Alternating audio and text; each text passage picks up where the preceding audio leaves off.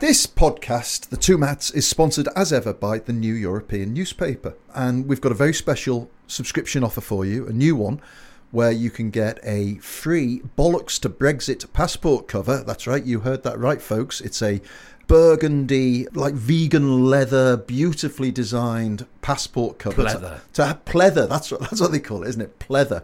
To hide your um, new British blue. The shame of the blue shame, the shame of the passport. blue passport. And you can get your free Bollocks to Brexit passport cover free with a subscription to the New European from just £1 a week. So to take this fantastic offer, and trust me, if you like this podcast, you will absolutely love the New European, go to theneweuropean.co.uk forward slash two mats. That's the number two, M A T T S, and there's a link in the show notes. Life is full of what ifs. Some awesome, like what if AI could fold your laundry? And some, well, less awesome, like what if you have unexpected medical costs? United Healthcare can help get you covered with Health Protector Guard fixed indemnity insurance plans. They supplement your primary plan to help you manage out of pocket costs. No deductibles, no enrollment periods, and especially no more what ifs. Visit uh1.com to find the Health Protector Guard plan for you. Hey Dave, Yeah, Randy. since we founded Bombas, we've always said our socks, underwear, and t shirts are super soft. Any new ideas? Maybe sublimely soft. Or disgustingly cozy? Wait, what? I got it. Bombas. Absurdly comfortable essentials for yourself And for those facing homelessness. because one purchased equals one donated. Wow, did we just write an ad? Yes. Bombas. Big comfort for everyone. Go to bombas.com slash ACAST and use code ACAST for 20% off your first purchase.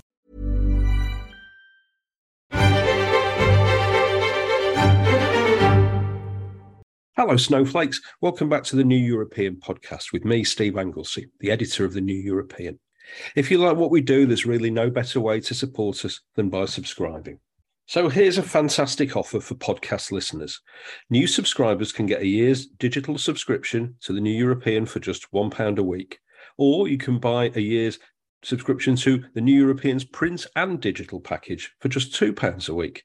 For that, for £2 a week, you get unlimited digital access, plus our award winning newspaper is delivered to your door every week for a year. To take advantage of this exclusive offer and to join our growing community of avid readers, please subscribe at theneweuropean.co.uk slash TNE podcast. That's theneweuropean.co.uk slash TNE podcast. Coming up, the New European returns to Skegness. Our last visit there was a year after the referendum, and it created national newspaper headlines. I don't know if you remember that. I certainly do. But what does what was one of the most Brexity places in the UK think about Brexit now? We will find out with journalist Martin Fletcher. Later on, we'll be putting more malignant ministers, bogus backbenchers, and poisonous pundits into our hall of shame.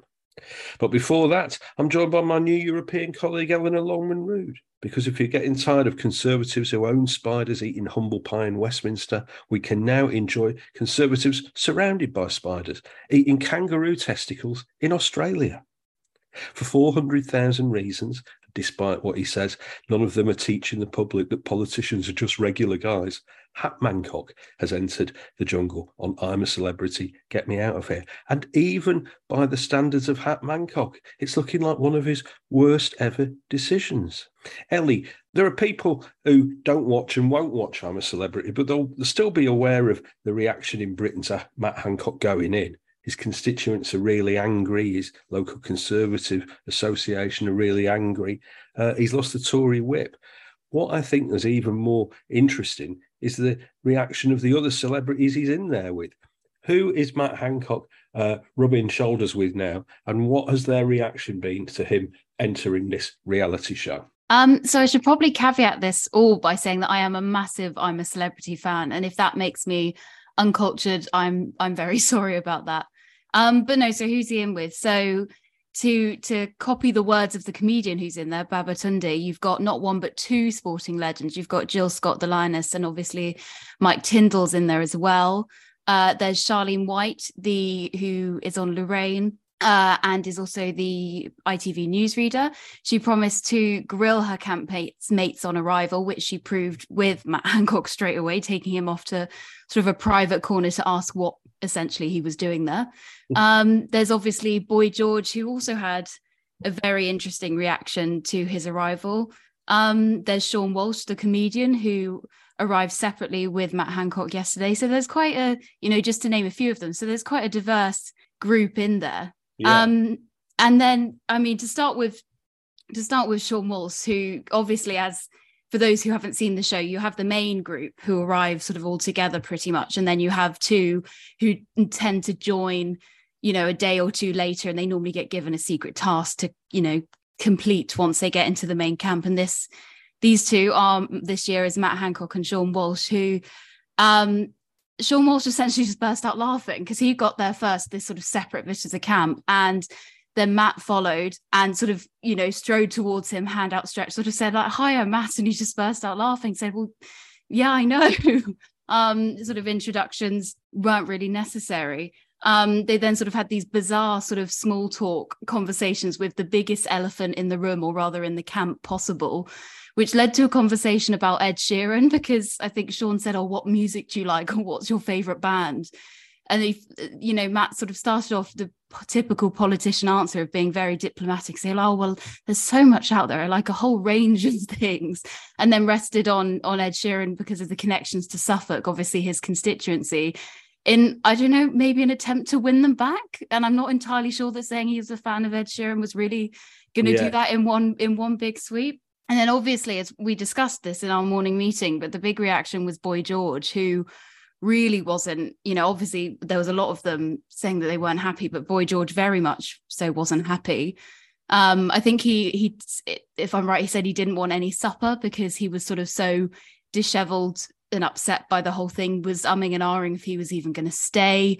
Took himself off to like a quiet corner of the camp to just have a think and do some sort of quiet meditation, um, which he's done on other evenings, and you know explained his whole connection to spiritualism and all that. And but yeah, and then he said, which I know a lot of people will echo, is say it's very soon, you know, almost too soon to, to and we're not out of COVID yet. You know, it's changed our world essentially. And he said it's very soon. He had a very his mother was very sick in hospital and he wasn't able to go and see her.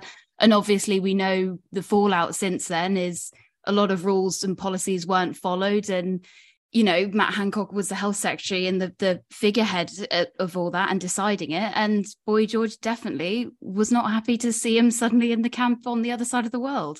Yeah, I mean, there was it was.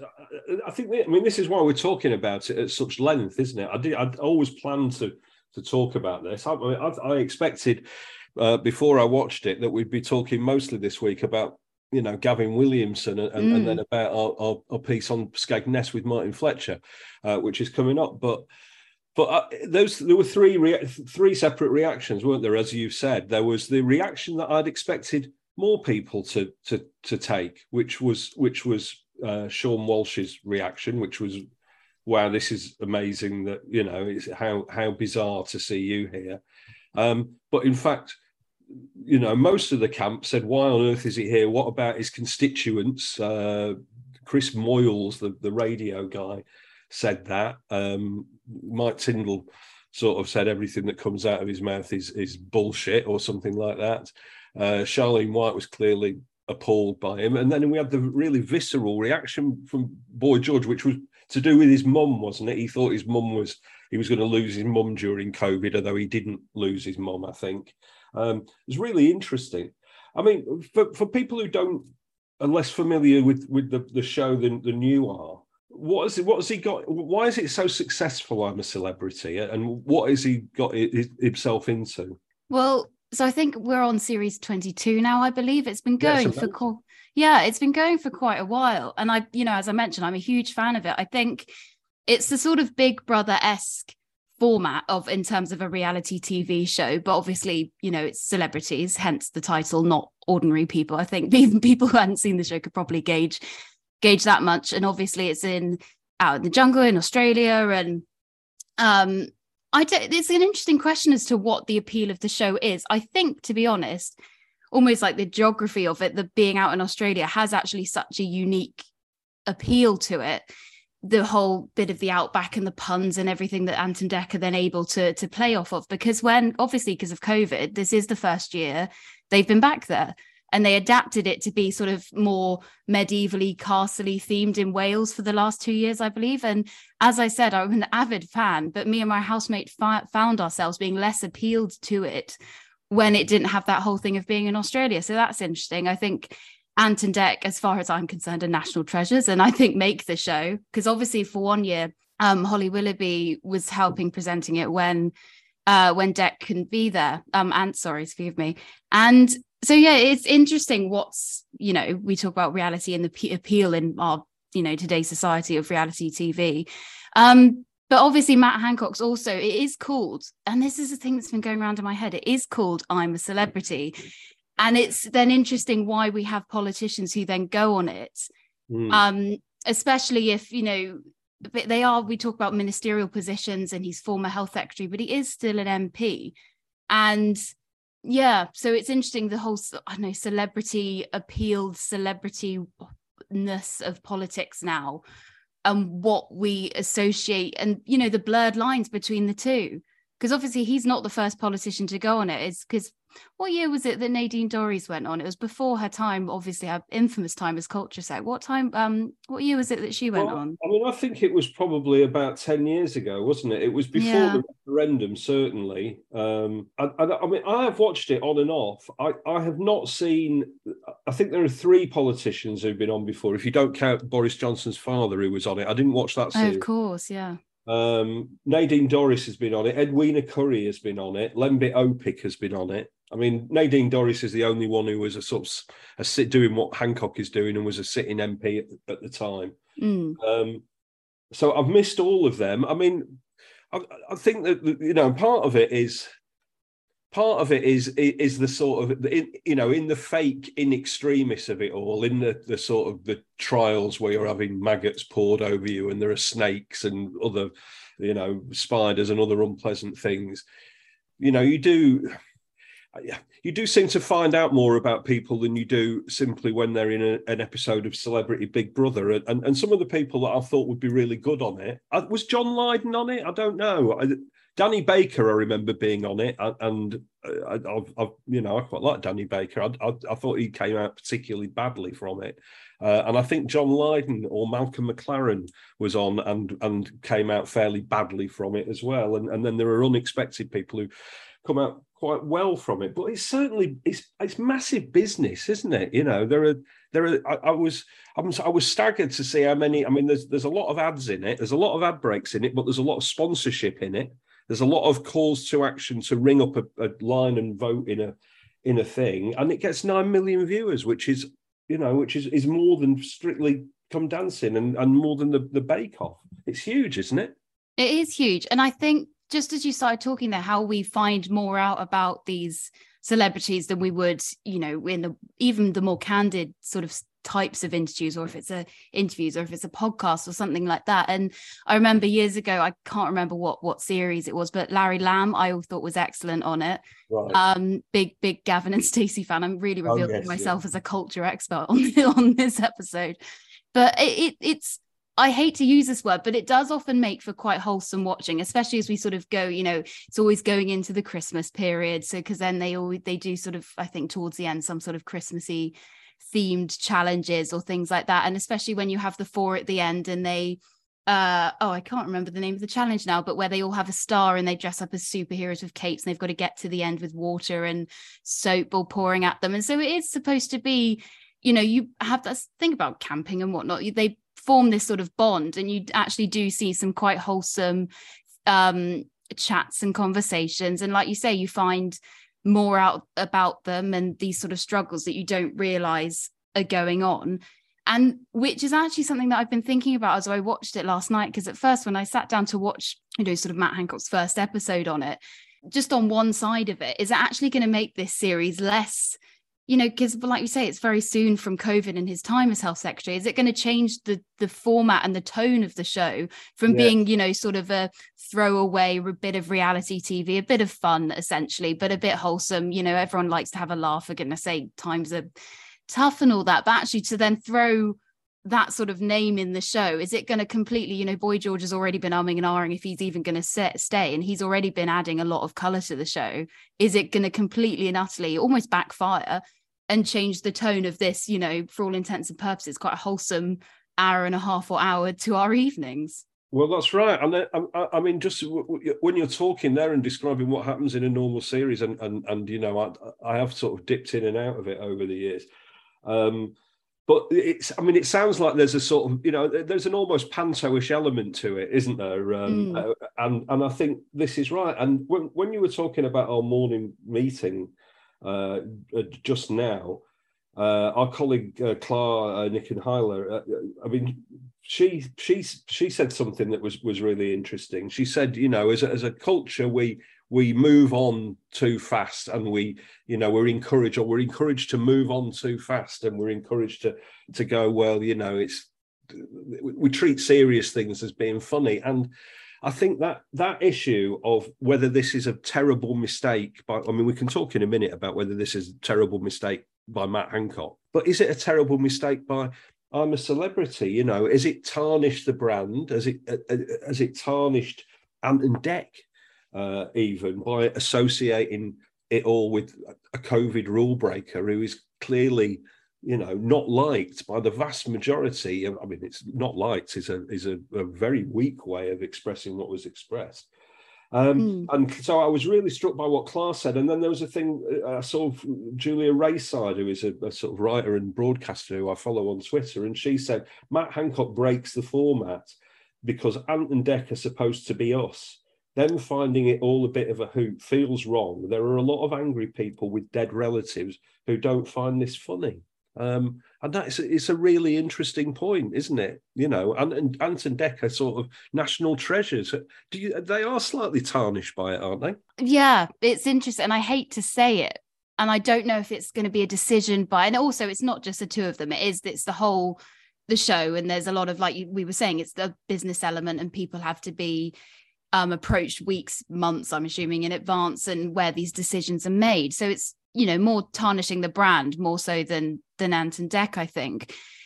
But yeah, and it'll be and like you say, the challenge last night, and like she was saying how they're they're supposed to be us and we see them as as one of us and yes. when the two of when um matt and sean were doing their their challenge to win stars for camps they could all eat in the evening and they were laughing away as you know, I admit I was as well, but actually like laughing with quite a sort of you know obvious reasoning behind it how we were suddenly all quite and quite pleased to see a politician getting his so-called comeuppance by crawling through a load of cockroaches and gunk and goo and whatnot.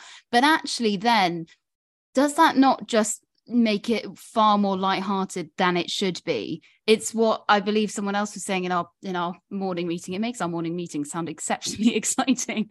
But where we were saying that it's almost like an episode of black mirror or, or the truman show like this is actually a bit weird and makes it um i don't know it gives quite the wrong meaning to it saying like oh they're getting their comeuppance because we're voting for this politician to go and do these challenges and you know we all joke about him the comments about eating a kangaroo penis and everything but actually it's a lot more serious than that and the covid you know policies and the covid lack of rule following and rule breaking it's a lot more serious than sort of getting his comeuppance on this reality tv show that he is also getting paid for while he's in you know and like we say he is a sitting mp and his constituents back home i don't blame them aren't aren't happy at all yeah. um and yeah, so whether it's tarnished the brand or not, I don't know. It will be very interesting to see in future years if politicians ever come back on it. I guess we just have to see what what unfolds in the next three weeks or so, um, and how it how it all unfolds. I have a feeling it's going to be a very different show this year, and the the sort of nice, sort of marshmallowy feeling chats around the campfire in the evening um, and not going to be as marshmallowy fueled and feelingy. No, because I mean that's the thing of it, isn't it? I mean, the, the, one of the series that I did watch was was one of them in the it was in, during lockdown, so it was in Wales, and yes. you know there there was something quite nice in the in you know in in times where people were separated from one another and all of that kind of stuff that you that you had these sort of disparate people and they all seemed to quite get on. They, they got on with each other and they helped each other out and all of that. And it and and this is for, for that reason it it feels off, doesn't it? There's there's somebody in there who is who is is clearly disliked, and he and he's I mean he he. I, we're, we're recording this on, on Thursday afternoon, so we don't really know what, what happened on Thursday night. But what, what we do know happened is that the public voted for Matt Hancock to do, and having done one unpleasant trial, the, the, public voted for him to do another unpleasant trial. And I think this, that's what happened to Nadine Dorries as well, isn't it? She was in it very briefly. She was the first celebrity voted out, but she she did. I mean, to you know, to coin a phrase, she did she she did eat a lot of ostrich anus during her her time uh, her time there. What what sort of lies in store for Matt Hancock then in, in the rest of his time in there? Do you think? I think well obviously i think as you say i think the first addiction you um addiction that's not the right word eviction usually happens sort of 10 days or so so yes. which takes us to to wednesday i believe um i believe he said what was it with his comment to the press before going in saying he was going to engage with voters. I have a feeling he's going to be engaging with different sort of voters that he wanted and he'll be doing a lot of unpleasant trials and whatnot.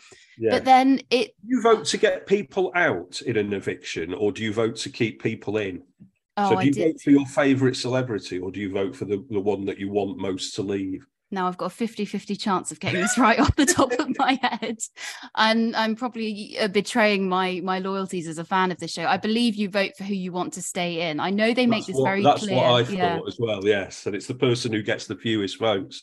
So under yeah. that oh, under that, you would have thought it might it'll be Matt Hancock because people won't want to vote for him. But and yeah, and until that time he'll get lots of votes to go and do all these unpleasant yeah. things. And the thing is, because obviously, because when he does those it's actually bizarre. I'm going to take a little tangent now. It is bizarre that I have this much to say about Matt Hancock, and which almost is strange. It's I feel conflicted that the whole thing is a bit ridiculous, and it's actually now getting this much airtime. Which, if if it is this whole rebranding mission, is then in some aspect, if you think you know there's no such thing as bad publicity, it is succeeding. Um, but no, to go back to to that if he's got a you know his mission is to go and win stars i.e assure that the camp eats this evening and each evening. If he does well he comes back with you know all the food and all the meals and so they all get to to go to bed with you know satisfied tummies. How is that going to play out? Is he then going to do what he thinks and win favor with the campmates? I don't mm. think that you know a sort of nice meal is going to detract from anything and then will the tone actually even get worse if he's actually just a bit rubbish and doesn't manage to do anything and comes back and they all go hungry on rice and beans? So I don't think we're in for, at least in the conversations that he's involved with. I may be proved wrong, but I don't think we're in for a particularly pleasant um, atmosphere, or at least not as sort of, as I said, like the wholesome atmosphere that we've seen in in previous episodes. And then I think, like we've seen in the past, I think it will be a case where he has to go and do these trials, and then he'll probably be one of the the first out and then arguably the show can as we know it begins yes and and uh, you know i think there's i think there i mean we saw in the first episode um you know the, the reaction of boy george who is one of the most interesting characters i mean if not the most he he is probably the most interesting character and he's also mm. the one who is you know, you you sense that there is a lot to learn about Boy George, and I'd quite I'd, I'd quite like to I'd quite like to watch Boy George you know open up. He's quite closed isn't he? And he does mm. his chanting and stuff like that and he's quite closed in um, and it'd be very interesting you know i mean the the, the life that he has led um, and all the, the sort of different people that he has been in that time um, I, I, would like to see more of him, and I think it would be a real shame if he is, uh, if he, if he, if, if he feels that he can't be on a show with Matt Hancock. But I also understand why he feels like he can't be on a show with Matt Hancock. Um, is it a? It, I mean, is it a mistake by Hancock? Do you think to enter? That's an interesting question because, like you say, it's it's two a two pronged thing. It's a decision from from you know the production the business side of things and from itv but also yeah. I, mean, I think from, they've bought yeah. into that haven't they they've, they've yeah. clearly considered it and gone well there is a risk because people won't like him but look I, I, mean look we're talking about it on a political podcast and, exactly and, and everybody is talking about it you know I don't but in terms of whether it's a mistake from from him and whether you know it's a good good decision from him. I don't. I think it's a mistake. I think um, they had Sebastian Payne, the FT's Whitehall editor, on the Today program this morning talking about it. And he said, you know, essentially, if he's in for this rebranding mission, whether he wants to come back, you know, to the forefront of politics with a bit of a bang looks a bit questionable now, or whether he's off doing something else. He he said that the reason he's going on the show is to talk about this um the issues around dyslexia, which he said was issues very close to his heart and everything.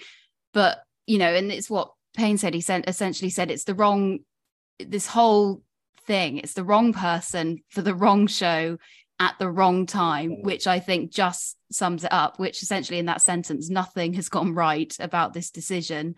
You know, they said we, you know, Matt Hancock's known as sort of a slightly awkward but slightly charming, cheeky chappy. He's not quite giving that impression yet. He was asked by, as we've said, Charlene Whiteley, you know, why are you here? Why are you doing this? And he said, oh, um, there's very few examples or ways that a politician can show they're human. And straight away in my head, I was like, well, no, you can, you know, do some policies that might help people. Yes. And you kind of had that chance. And there was very, you know, a lot of times where you could express your humanity and, you know, capacity for empathy but no maybe clearly going in the australian jungle was actually a better way of doing it.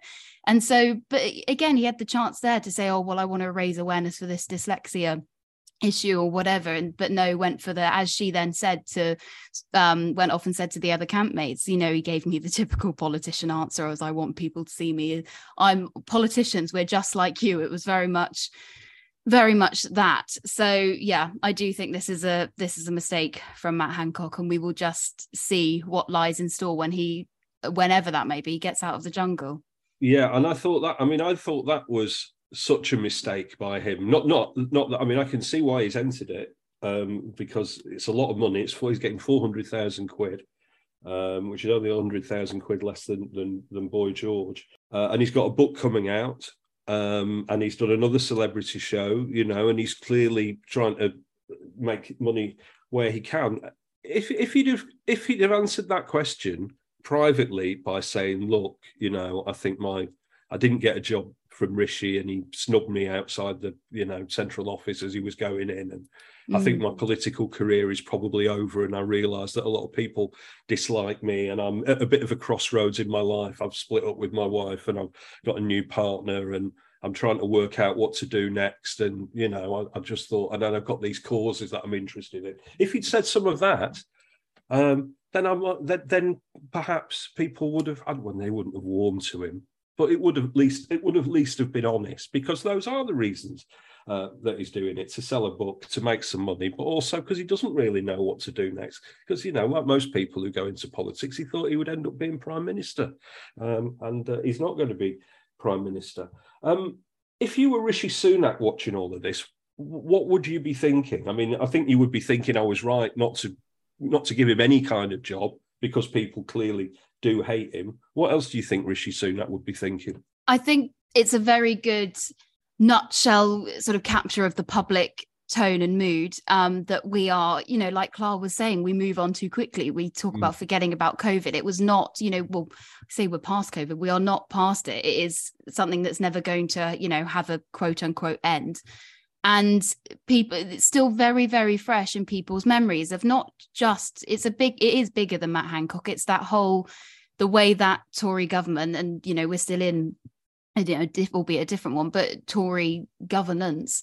And it's their memories of that and now it's very much been brought to back to the forefront which actually isn't particularly what i imagine rishi sunak would want of you know those sorts of conversations coming up again and whether they eke into you know press conferences and pmqs and things like that. Um to be i don't know i guess he was asked by by charlene white when she you know took him off to one side and they got on to rishi sunak sort of inadvertently and he said oh well no it's okay we have some stability at the moment you know rishi's only been in the job for I don't know. I think he used a certain expression, but yeah, he said, you know, give Rishi a chance. It might be okay um you know things are calming down and we've got to have a bit of stability. So he did you know he had the chance to be fair to sort of snub him back but that was never realistically gonna gonna happen. Otherwise you know everyone would have absolutely exploded i think potentially and he'd been none the wiser although probably knowing what was going on. But um i think essentially it's not what Rishi would would want because it's just brought almost one a lot of trivial stuff in this whole thing of talking about oh should a politician be on a reality TV show when they're still a sitting MP in my opinion? No but also a lot of very serious stuff back to the forefront which puts the whole issue of t- the Tory handling of coronavirus you know back in people's memories. Um and especially you know looking forward to a general election whenever that may be it's you know not that people would have forgotten it about it by that point but it certainly brought it very much back up to the forefront again yes it really has and, and you know and as you say it comes at a i mean it's a, it's a it's for for for, for us for everybody i think it is uh, for everybody who you know i mean i was more inconvenienced by thankfully by COVID than than damaged by it. But it's I think it's a, a, a reminder of how many people were damaged by COVID uh, in one way or another. Yeah, no, definitely. Um, Angry, every, everybody else felt, isn't it? Um, and, um, and and and yes, and I think it's I think it's right. It's more than a Matt Hancock problem. I think it's that's a problem for for Sunak, and it comes on the way, you know, in the wake of Gavin Williamson and Suella Braverman, and he is getting monstered by Keir Starmer now. Um, and that characterization of, of, of, Sunak as a weak middle manager, you know, it's too scared to do anything uh, about an office bully, sort of, you know, comparing him to David Brent with Finchy. I thought that was devastating. Really good line of attack by Starmer. And then he's got a really unpopular budget next Thursday. Um, it's it's strange times for Sunak, isn't it? It is, and again, it's what as Matt Hancock was saying in the jungle, which is a sentence I still can't get my head around that I'm saying. But it was supposed to be, you know, positioned as this new I don't like to use the word era, but this new time of stability that we haven't seen for ages, you know, post Liz Truss, which actually weirdly feels, you know, we talk about moving on too quickly in politics. That feels mm. like quite a long time ago already. Um, but moving on from that, from Johnson, even before, you know, of May, but moving on from, you know, a revolving door of Tory leaders and getting back some stability and also away from the sort of scandalous elements of politics of, you know, poor behavior, awful, you know, assault, harassment, people having to resign and things like that. And almost we're um, bogged back down in it again. And that's without mentioning things, you know, that Suella Braverman's been up to. So yeah, I don't think it's, you know, hasn't particularly come at a good time for for Rishi Sunak. Yes, and I think that's absolutely right. The part of the lesson of this is that, uh, well, there may be a, a desire to uh, for Matt Hancock uh, and for Rishi Sunak to say we have moved on. Um, I'm not sure that we have moved on. Uh, so thank you for the moment to Eleanor Longman Rood. And now our thoughts turn from the jungle to the beaches of Skegness. What do we know about Skeggy? Uh, well, fishing village on the Lincolnshire coast that became a popular holiday destination for rich folks at the start of the 19th century. And when the railways came towards the end of that century, the rest of it got to enjoy it too. And we know the railways came because there was a famous railway poster depicting a jolly fisherman skipping along the beach with the somewhat loaded slogan, Skegness is so bracing. But just as Blackpool became the place where workers from the northwest went for a low cost beach holiday and Brighton and Margate came to serve the same purpose for Londoners and the southeast. Um, Skegness was where you went for your week's holiday if you lived and worked, I guess mostly in the manufacturing industries of the East Midlands. Uh, and that carried on, that happy state of affairs carried on, and it seemed like it would carry on forever. First Butlins was opened in Skegness, of course. Uh, and it seemed like it would carry on forever uh, until, of course, affordable air travel, cheap package holidays to Europe, as well as the decline of those manufacturing industries in the East Midlands and elsewhere across Britain, ended all of that. And since that happened, since those things happened in the 60s and the 70s, Skegness has been in decline and it's been looking for new purpose. And that is one reason why, in the 2016 referendum, Skegness is estimated to have had Britain's highest vote share of in favour of leaving the EU. Uh, it was at 75.6%. I mean, I, know that's right, but I'm, I'm still looking at those figures and it, it boggles my mind. when the New European visited Skegness in 2017, uh, it was hard to find a Remain voter to talk to, and there was optimism in the air of everyone that we did speak to about all the benefits that Brexit was going to bring. And then when our article appeared, the city's politicians were particularly upset about a cover, uh, our cover, which showed the Jolly Fisherman with the words "Skegness is so Brexit." National newspaper headlines followed, calling us out for sneering contempt, uh, and councillors, MPs, and Skegness voters lined up to tell TV and radio, local and national, how happy they were with their vote. But how happy are they all now? Joining us is the journalist Martin Fletcher, who went back to Skegness for us five years on. Uh, Martin, thank you for joining us and thanks for this superb article. Now, you didn't write the original uh, piece five years ago for the New European. Um, but I mean, you know about it, you've read it. What did it say about about Skegness and Brexit, and how did the people that you interviewed remember it? Well, I think the uh, what gave most offence was the cover, which was a cartoon of the Jolly Fisherman, which yes. is Skegness's mascot, a round, jolly, rotund fisherman prancing along the beach. And that cover had emblazoned on uh, the fisherman's jumper the words "Go away," and he was flicking two V signs. Yes, and I think this was interpreted in Skegness as being implying that they were Little Englanders, xenophobic. Um, you know, the vote the the vote was um, inspired by hatred of foreigners, and uh, it caused a lot of anger. And a lot of people remembered it when I went back up. It was a challenge getting some of them to talk to me. In fact, yes, I remember. I remember that. Um, and one line I remember from the original piece, which was by Anthony Clavane, um, was that he had a hard time. I mean, he did find some people who who mentioned Eastern Europeans, uh, funnily enough, uh, which which which sort of, I mean, it it kind of uh, it kind of rubs up against uh, what they were saying at the time. Um, but he did have a, a, really hard time finding people who would admit to voting Remain, um, or, or, anyone who really who who saw anyone as Brexit being anything other than a positive. But that wasn't the case this time when when you went there. No, well, I found the mirror image. I expected mm. to find lots of people who would cling to the faith, who still thought Brexit was a good idea and it was only a matter of time. Actually, I didn't find any. I mean, there were two categories really people who thought that they'd been sold a pup and Brexit was never a good idea and they should never have voted for it. Or there were people who still think Brexit was a good idea and they stand by their vote, but are deeply disappointed in the way that this government, these governments, have uh, delivered it or failed to deliver it. But everyone agreed that it had made very little difference. It had delivered very little to Skegness. There was a widespread disillusionment Yes, which is really interesting, isn't there? Even though you know that, that there, there are not a lot of people in your in your piece saying, "Yes, we got it wrong. I got it wrong, and we should rejoin tomorrow."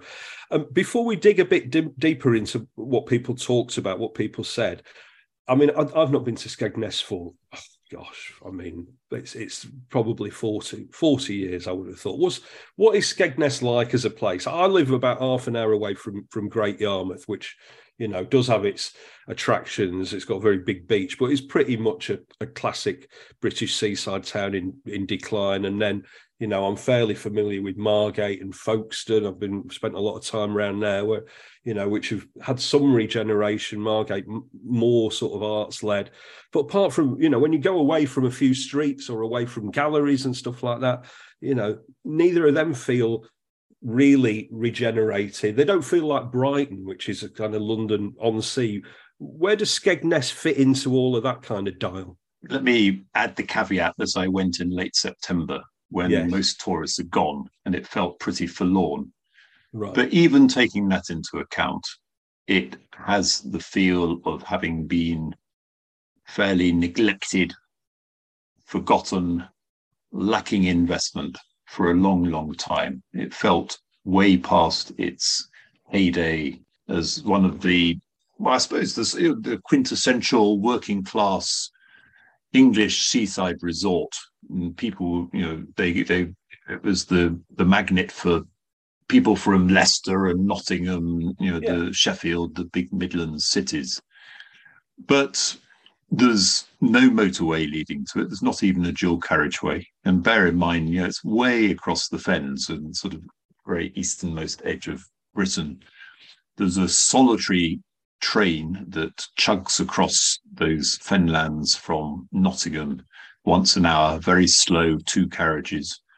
There's poor medical services um, in the summer when the population swells by about 10 times its winter population. There's inadequate phone signal, mobile phone signal.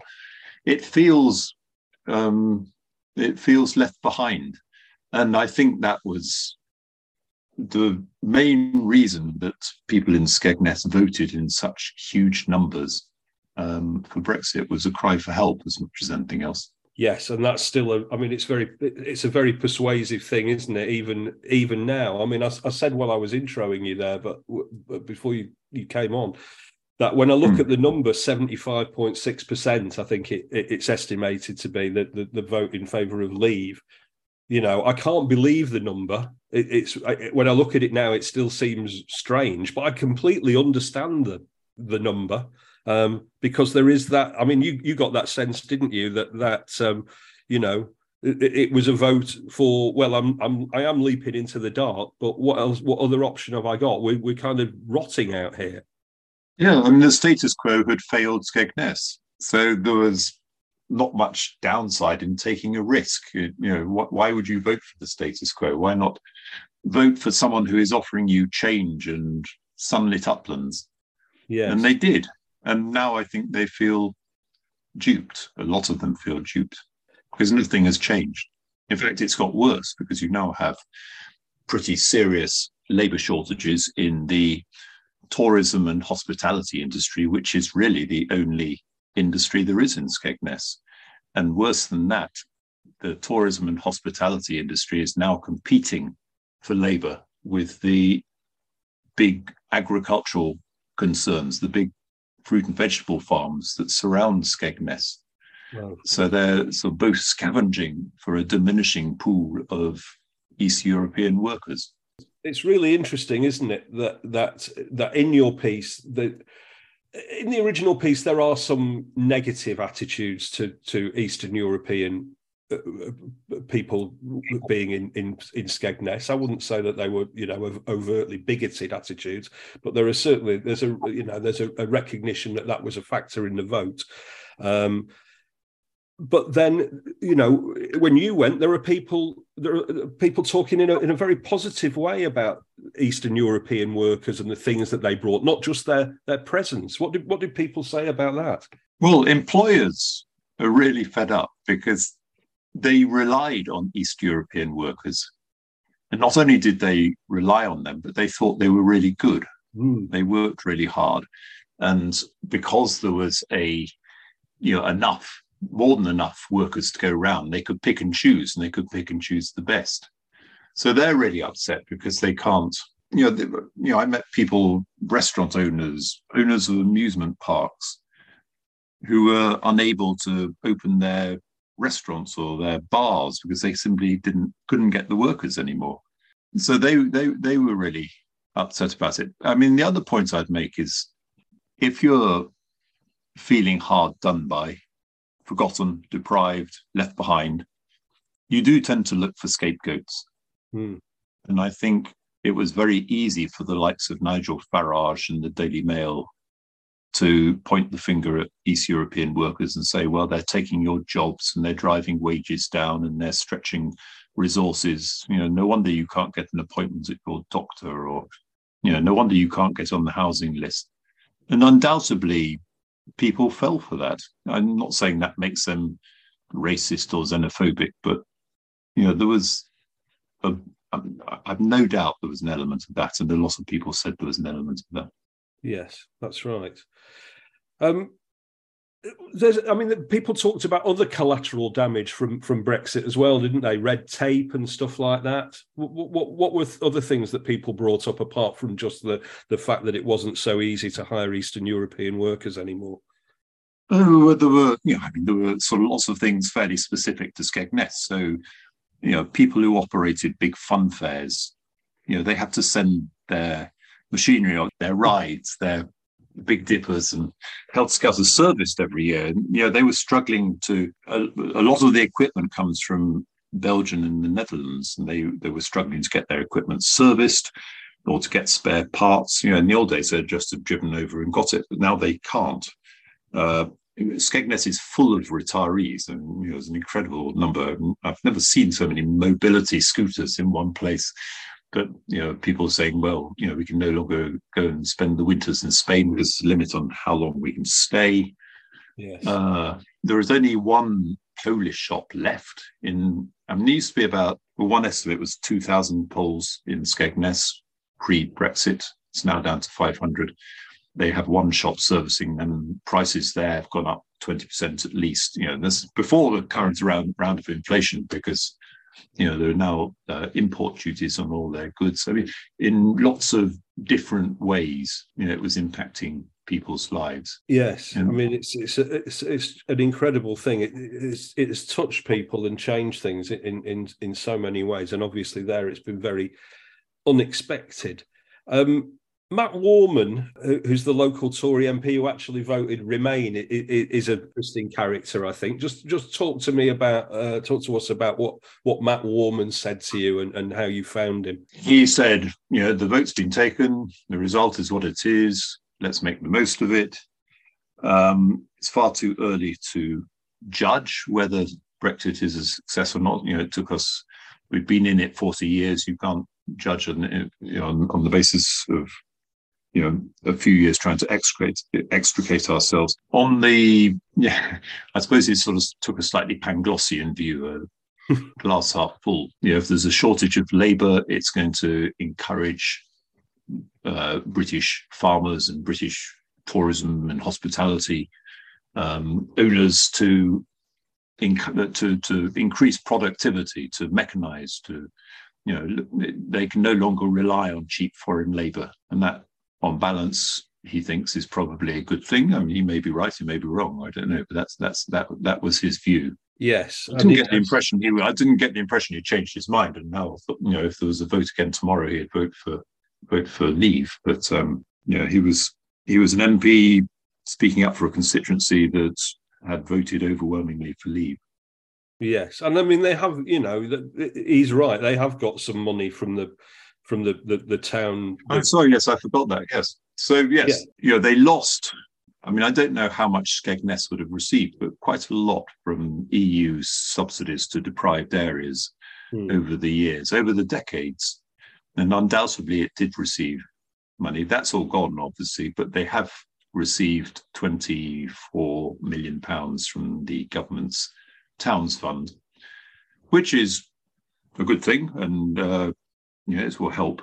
But my sense was that A, it hadn't made an enormous impression on the public consciousness, and B, uh, it didn't really outweigh the disadvantages for mm. Skegness of Brexit.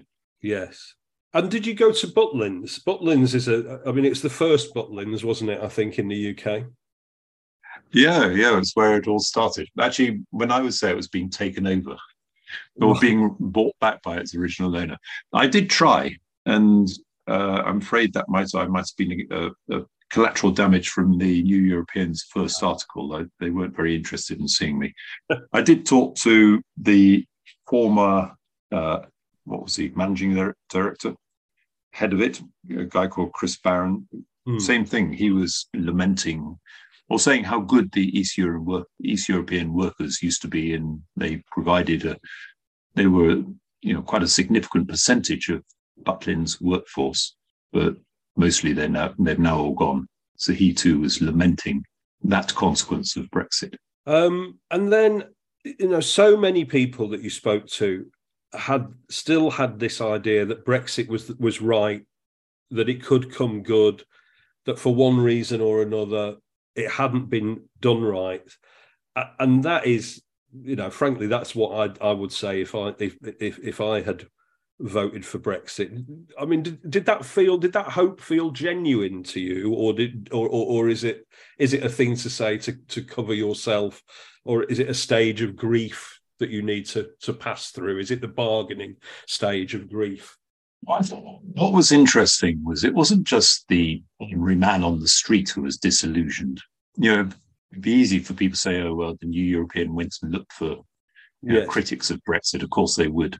But it wasn't. It was everyone. It was the the mayor, Tony Tighe, who's a you know, conservative. He says now he would probably vote for Remain, not Leave. It was Mark Dannatt. I'm trying to remember the other guy's name. Um, Danny Brooks and Mark Dannatt, both UKIP members, yes. eager um, Farage supporters. Danny Brooks actually hosted a rally for Farage in his in his cafe, the Indulgence Cafe, in 2015. Great name. Um, you know, I mean, they have a. It's hard for them to admit that, or it would be hard for them if they thought it that Brexit was a, a bad idea. I mean, I don't think they do think that, but no. um, it's easy. Yeah, I think in a sense they they need to blame someone other than themselves. They need to pass the buck because they were you know leading leave campaigners in Skegness. So it's quite convenient for them to be able to say, "Oh, well, it's not our fault; it's the government's. They simply haven't implemented it properly," which is what they said. Yes, and did it they say they did they say that Brexit wasn't being done hard enough? Did they want more of a war with the EU and the sort of thing that Suella Braverman talks about, getting out of the, the you know the jurisdiction of the European Court of Human Rights and ending the protocol? Or what, what, what were their suggestions of how it could be done better?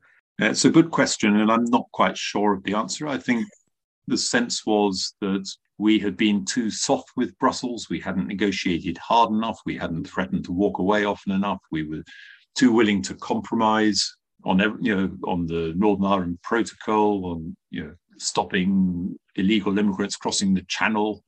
I mean, one of the the ironies is that Skegness voted for Brexit to take back control, to limit immigration and limit you know, people coming here illegally.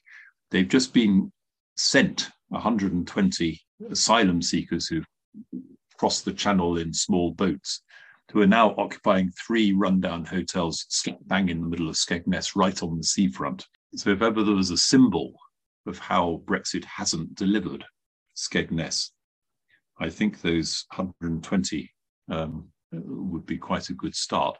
Well, let's leave it there. Thank you so much to Martin Fletcher. To read Martin's uh, piece from Skegness and to get full access to our digital archive, uh, subscribe now uh, for a special deal for podcast listeners, go to the neweuropean.co.uk slash TNE podcast. Thank you so much, Martin Fletcher. Thank you. Well, Ellie, I mean, Martin Fletcher there. What, what, what, are your thoughts on Martin Fletcher's trip to Skegness? Uh, I think it sounded like a very nice little jaunt. Um, no, I mean it's it is a, it's a sad feature a piece that he's written for us. I mean it's a brilliant feature yes, it but it's it is sad. Um i think the line that stuck with me was toward towards the end or so and he's like for now the jolly fisherman seems to have lost his smile talking about how leveling up never really you know leveled up and it is it's just i mean saying it is quite sad tem- tends to simplify it but it is it's just quite sad how essentially you know we found that the sunlit uplands never particularly materialized. And at the end of the day, you know, all the lies and everything that got spun into the Leave campaign, it affects real people, as you know, as Martin Fletcher's mentioned that he went and spoke to. That it just comes down to whether these genuine, real people who have these businesses and livelihoods depend yeah. on it. He talks about this lorry driver who was trying to sell these plastic dolls on a beach and whatnot, who, you know, he said unsuccessfully, because I'm assuming not a lot were, were getting sold.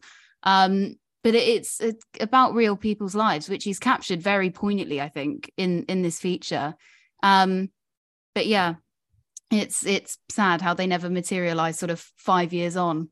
Yes and you know and, uh, as I, and as i was saying to to to martin just then you know there there are the people who are still sort of clinging to the hope that it might all be uh, all right. Um but you know, I find it. I find it really. I don't know about you, but I find it really hard to be. And uh, what makes me angry, actually, or ang- angriest, is not the, you know, uh, uh, is not the, the ordinary people like some of the people that that Martin spoke to who voted for Brexit. It's it's. I'm I'm I'm most angry at the people who lied to them uh, about what what would happen uh, and made them think that it was was so good and it was it, it's such a it, it was such a, a risk free idea. But I'm also angry at people, you know, from our side who go, well, it's you know they're just stupid and, and that's you know you get what you vote for and it's all their own fault. You know, I, I, I think and I think you're right. Exactly, sad is is the word, isn't it? Um, it's really interesting that despite a lot of the complaints for, about Brexit from Brexit voters, not many of them were saying, or none of them, I don't think, said that, that was a mistake. I was wrong. Let's let's rejoin. How how, do, how far away do we do you think we are from that? Well, I, I think we're still a way away, to be honest. Yeah. Um, I guess I mean, there is that sort of stubborn element. You know, no one likes admitting when they're wrong, myself included. Yes, but yes. It, it does take a lot, you know, standing up and saying this, uh, you know, X, Y, and Z, this was all a mistake. And only a few just now are really starting to to get into it, and it's taken us a long time to get there. Um, on our letters page this week, this week, it was a, what a lot of the readers were writing in about, saying, you know, I think one person ended their their letter saying, "When are we going to get a leader?" who's just going to stand up and tell the truth about Brexit and say this has gone, you know, in black and white terms, no sort of vague think pieces that can come from it saying, well, was he hinting at this? Was he hinting at that? Putting it in black and white. In terms of rejoining, you know, putting a number on it and how many years away we are from it. Um, Matt Withers, who's normally on this podcast, but he's away, he's away this week. His interview with with Trump's man at the EU, as the headline mm. says, Gordon Sondland, who was Trump's ambassador to the EU, the the the subheading says, and it was what Matt was telling us that he said. He said he wanted to welcome us to the world in 2041, where Britain then holds a rejoin referendum. So who knows? Maybe it is 20. You know, and you know the words of Trump's man at the EU from him. You know, from the horse's mouth. Maybe it is 2041 that we should be looking at. But I don't know. Mike, I'm just you know sort of playing around there. But 2041, that would be just sort of shy of 20 years if we want to put a number on it. But yeah, I don't know if we'll see much much progress before that, to be honest. No, I think you're probably right, and I could just about cling on till 2041. I think I, I might still be around. Hopefully, I've it's a low a, bar. I've got a wooden desk that I'm, I'm touching now. Um, uh, and I wanted to ask you, as a young person, um, What's your experience with the Great British Seaside? You know, I mean, what, what, I'm I'm a lot older than you. I'm probably thirty years older than you. What's um or, or more? What you know, um, my connection with it was, you know, it was somewhere where you went to Blackpool. We went to because we're from the north. I'm from the northwest, obviously, and we went to Blackpool. We didn't go on holiday there, but you would go there. You might go there for a weekend or a day trip or stuff like that. Um, is the Great British Seaside? Is that something that was part of your growing up, or, or all your holidays abroad? I guess. No, we went to the seaside a fair bit. I'm also really enjoying my position as ambas- ambassador from the youth in yes. at, the New European. You're the only young person I know. Oh no, Steve! It depends on what you classify as young, though. That's the thing. um, but no, I was I was Somerset, Southwest, Somerset and Dorset, born and bred. And so, yeah, we had a lot of nice times around the seaside. There was one time at, you know, very traumatic times as a child at West Bay where we were all treated to, um, no, I tell a lie, it was in Cornwall because we were all treated to Cornish pasties. And we were sat on a wall and a seagull dove down and stole my pasty. So it was a very traumatic time. But apart from that one time, we had a very, a lot of happy memories as, as kids and, you know, teens and whatnot down at the seaside. So young people go to the beaches too, Steve. Who would have thought it? Who would have thought it? Well, I know. I mean, you know, I mean, I mean, I, we were talking about this earlier with Martin as well, but you know, there's there's there's something of the. I really like a British seaside resort. I've got to say, and I live near. Um, well, I live I live dangerously near to Great Yarmouth, but I don't really go there. But I do go to places like Cromer and stuff like that. There's an element of faded grandeur about them um, because they were so huge at the turn of the, mm. the hmm. last century and, and, and stuff like that. Um, and the, you know these great buildings, and of course, faded grandeur is is sort of a, a British thing, isn't it? You know, we we are a, a nation of of faded grandeur Um, and I think that's uh, that's probably why they're so resonant uh, these places for us. Of course, places like Brighton are just you know extensions of London, aren't they? I guess. Um, anyway, um, shall we move on then to the to the Hall of Shame? Let's Uh, do it. let's do it because there's a lot of shame about this week, not just in the jungle, um, uh, and not just uh, not just with Gavin Williamson, but let's let's let's do a bit of Gavin Williamson because I want to start like we always do with the, the world's worst columnist in the world's worst newspaper, which is Anne Widdicombe in the Daily Express. And this week, Anne Widdicombe has conducted an independent investigation into whether or not Gavin Williamson is a bully. What do you, Ellie? What do you think that the verdict was about, from Anne Widdicombe about whether Gavin Williamson is a bully? Uh, don't tell me she concluded that he was not, in fact, a bully. That's correct. He isn't a bully. I mean, Rishi Sunak said there was an in- independent investigation going on into Gavin Williamson, and then we found out his Ann Widdecombe was doing it. He said, uh, Ann Widdecombe says, uh, to use the sort of gutter language he employed towards a woman reached the depths of coarseness. That doesn't make him a bully. Bullying can only be inflicted by the strong on the weaker. And few people are as powerful as a chief whip. Bullying is a sustained ill treatment of someone who cannot fight back, not a sudden burst of anger between equals. And then this is where Ann really gets into a stride. Now the wokerati, that's you and me, Ellie. Um, we the, the wokerati cry bullying at the first sound of a slightly raised voice or irritation in a text. The opposition is calling for Williamson's resignation. Rishi Sunak should tell them to get lost. Um, so that's not bullying the, the chief whip. But what Ann Widdecombe doesn't touch on is the other stuff, isn't it? When Gavin Williamson told a civil servant to slit his own throat, and then he told them to jump out of a window, was that bullying? Because you know he was defence secretary then, and under um, Ann Widdecombe's definition, that was a clear case of bullying by the stronger on the weaker, sustained ill treatment of somebody who can't fight back because they're a civil servant scared for their job. Um, and maybe um, Miss Marple and Widdecombe can investigate that next. Um, I want to put Nigel Farage in the Hall of Shame again as well. He's, I- don't know if you saw this, Ellie, but his take on postal voting uh, in the US midterms. Uh, the US midterms didn't quite turn out like Nigel Farage had hoped. I think he, his guest pass to the White House uh, may not be being returned.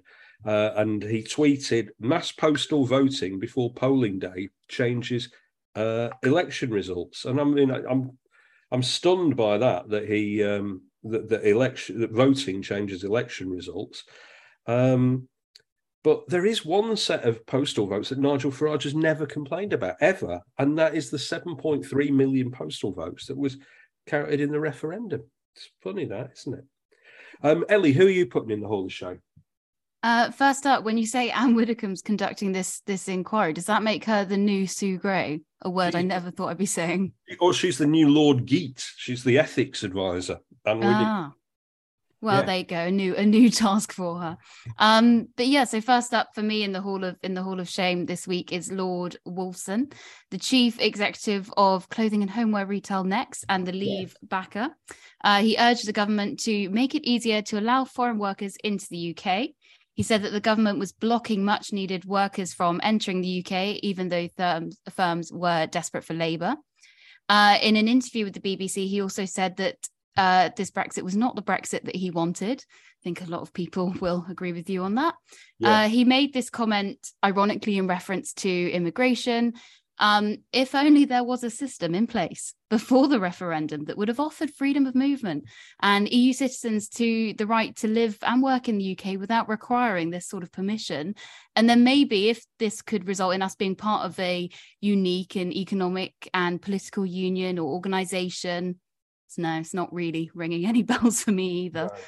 Um, and then next up for me in the Hall of Shame is Suella Braverman. She got a mention last week, and at this rate, she should probably just have, like Ann, have a permanent segment in here. Um, this week, the Home Secretary told the police to take a firmer line against protesters blocking roads and dam- damaging art, such as the Just Stop Oil protests. Um, it seems like they weren't exactly taking a light-handed approach, though, when the day before um, the day before she made this comment in a speech, the police had also arrested LBC reporter Charlotte Lynch. She was arrested on suspicion of conspiracy to commit a public nuisance and held in a cell for five hours before being released. Um, When asked for a comment on Braverman's backing of the move, Downing Street said that it was right to trust officers on the ground's decision at the time.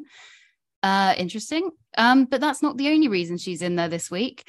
How did Suella choose to get to the Manston Immigration Centre last week? Helicopter, a Chinook to be to be exact, naturally. Uh, now it costs uh, 3,500 per hour to fly, according to the UK Defence Journal.